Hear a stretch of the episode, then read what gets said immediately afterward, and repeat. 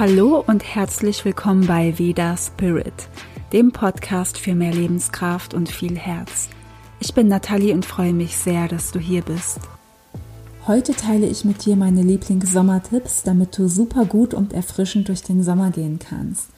Und im Ayurveda ist die Natur ja eins, also das, was wir im Außen spüren, sehen haben, das gibt es auch in uns, in unserem Körper. Und wenn der Sommer da ist mit seinen hohen Temperaturen, sind wir auch innerlich erhitzt. Der eine mehr, der andere weniger, denn das ist auch sehr typenabhängig. Also welche Grundkonstitution du hast. Und die Eigenschaften, die der Sommer so mitbringt, die müssen wir versuchen etwas zu reduzieren. Und da hat Ayurveda ganz tolle und kluge Ratschläge, damit wir auch im Sommer in unsere Balance kommen. Und wenn du vielleicht ein Pitta-Typ bist, dann merkst du verstärkt gewisse Dinge im Sommer. Und wenn du ein Vata- oder ein Kapha-Typ bist, ist es wieder ein bisschen anders. Aber trotzdem hat der Sommer, also das Pitta-Dosha, Einfluss auf uns alle.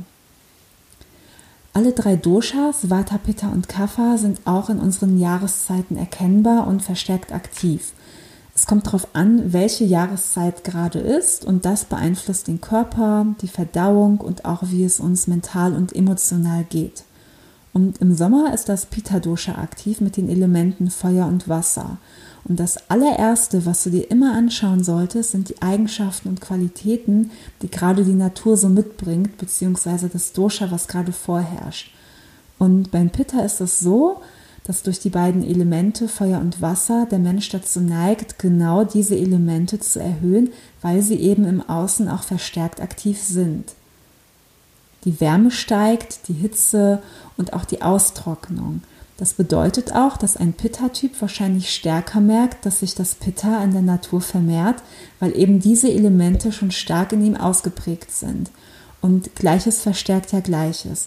Deswegen merkt der Pitta-Typ es viel, viel eher als ein Kapha- oder ein Vata-Typ. Das bedeutet, dass es sein kann, dass dich zu hohe Temperaturen belasten, deine Aktivität abnimmt, dass du auch mal erschöpft bist, der Appetit nicht mehr stark ist oder du zu Sodbrennen neigst, vielleicht auch zu Durchfällen, Hautausschlägen, Hautrötungen, Entzündungen, du vermehrt schwitzt, Wassereinlagerungen bekommst in den Beinen. Sie fühlen sich dann so richtig schwer an und ziehen dich auch nochmal so runter. Und auf der psychischen Ebene kann es sein, dass du gereizter bist, ungeduldig, bis hin ja zur Aggression. Im Sommer nimmt eigentlich unsere Aktivität zu. Wir sind glücklicher durch die Sonne, durch das Licht, wir sind wacher, fröhlicher, sind auch viel mehr draußen, aber wenn es ein zu viel von den Temperaturen gibt und wir uns vielleicht auch zu viel vorgenommen haben, zu viel machen, zu viel in der Sonne sind, zu viel Sport machen, dann steigt das Pitta an. Und das vor allem auch im späten Sommer. Denn im Ayurveda gibt es sechs Jahreszeiten und nicht nur vier. Und der Sommer wird in den frühen Sommer und in den späten Sommer unterteilt. Deswegen fängt es erstmal schön an und das Agni, das Verdauungsfeuer, ist erstmal richtig stark. Und dann, wenn es in den späten Sommer übergeht, das ist dann so meistens ab Anfang Juli, wird es einfach schwächer. Der Körper versucht durch die hohe Hitze innerlich einen Ausgleich zu schaffen und der Stoffwechsel wird etwas langsamer und deswegen nimmt auch die Verdauung ab. Sie wird einfach langsamer als im Frühsommer. Was kommt dir in den Sinn, wenn ich dich frage, was isst oder trinkst du gerade im Sommer am liebsten? Was kühlt dich ab? Sind es Salate, mal ein Eis oder auch kalte Getränke, kalter Joghurt aus dem Kühlschrank? Und das sind die Sachen, die nicht besonders gut sind für deine Gesundheit und das Agni. Das bedeutet nicht, du sollst diese Dinge gar nicht mehr essen oder trinken, aber wenn du es tust, mache es bewusst und mische nicht so sehr. Also esse zum Beispiel nicht den kalten Joghurt oder das Eis direkt nach einer warmen Mahlzeit, sondern esse es wirklich komplett getrennt voneinander. Und verbiete es dir auch nicht ganz. Es gehört auch mal zum Sommer dazu, ein Eis zu essen oder was Kaltes zu trinken. Aber je nachdem, wie oft du es tust oder wie es dir gesundheitlich gerade geht, versuche es einfach zu reduzieren und mehr andere Dinge zu essen, die auch lecker sind und dir gut tun. Die Geschmacksrichtungen, die du jetzt vermehrt essen kannst, um das Pita zu senken, damit dein Körper auch kühl bleibt, sind bitter, herb und süß. denn sie gleichen es aus und das ist gerade das, was du brauchst. Das Pitta-Dosha wird vermehrt durch sauer, salzig und scharf, denn sie wirken erhitzend auf den Körper. Und gerade im Sommer solltest du das reduzieren. Also auch Alkohol reduzieren, Fleisch, zu viel Essig, wenn du jetzt auch zum Beispiel Salat machst oder auch sauer eingelegtes und generell zu viel salziges, zum Beispiel Chips oder gesalzene Nüsse. Ja, dafür ist die Sommerzeit einfach nicht ideal.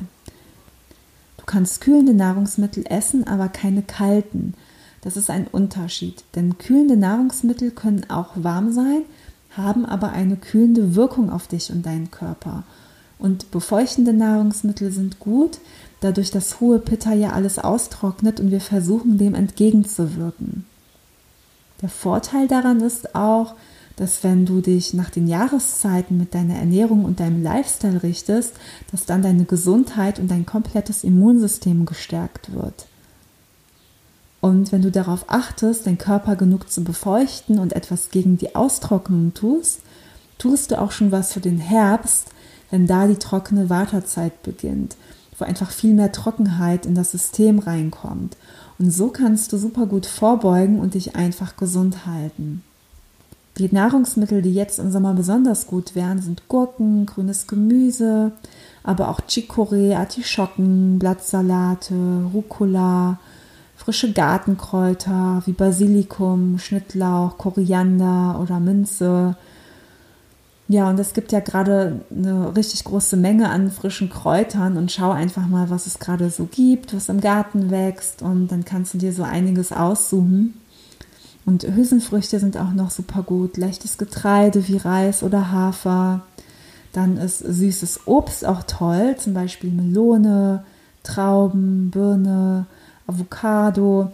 Da gibt es gerade auch eine Menge und achte darauf, dass es wirklich süßes Obst ist und es nicht so sauer ist. Was ich persönlich sehr gern habe, ist Kokos, was auch kühlend ist und ich trinke sehr, sehr gerne Kokoswasser, wenn mich die Hitze belastet. Oder ich koche auch ab und zu mit Kokosmilch. Mit Ghee oder Kokosöl kannst du auch super viel machen, also es auch beim Kochen benutzen oder auch sogar auf die Haut auftragen. Und im Sommer nutze ich Kokosöl auch super gerne für die Haut und ich nehme dann auch keine Creme, sondern benutze wirklich einfach nur Kokosöl.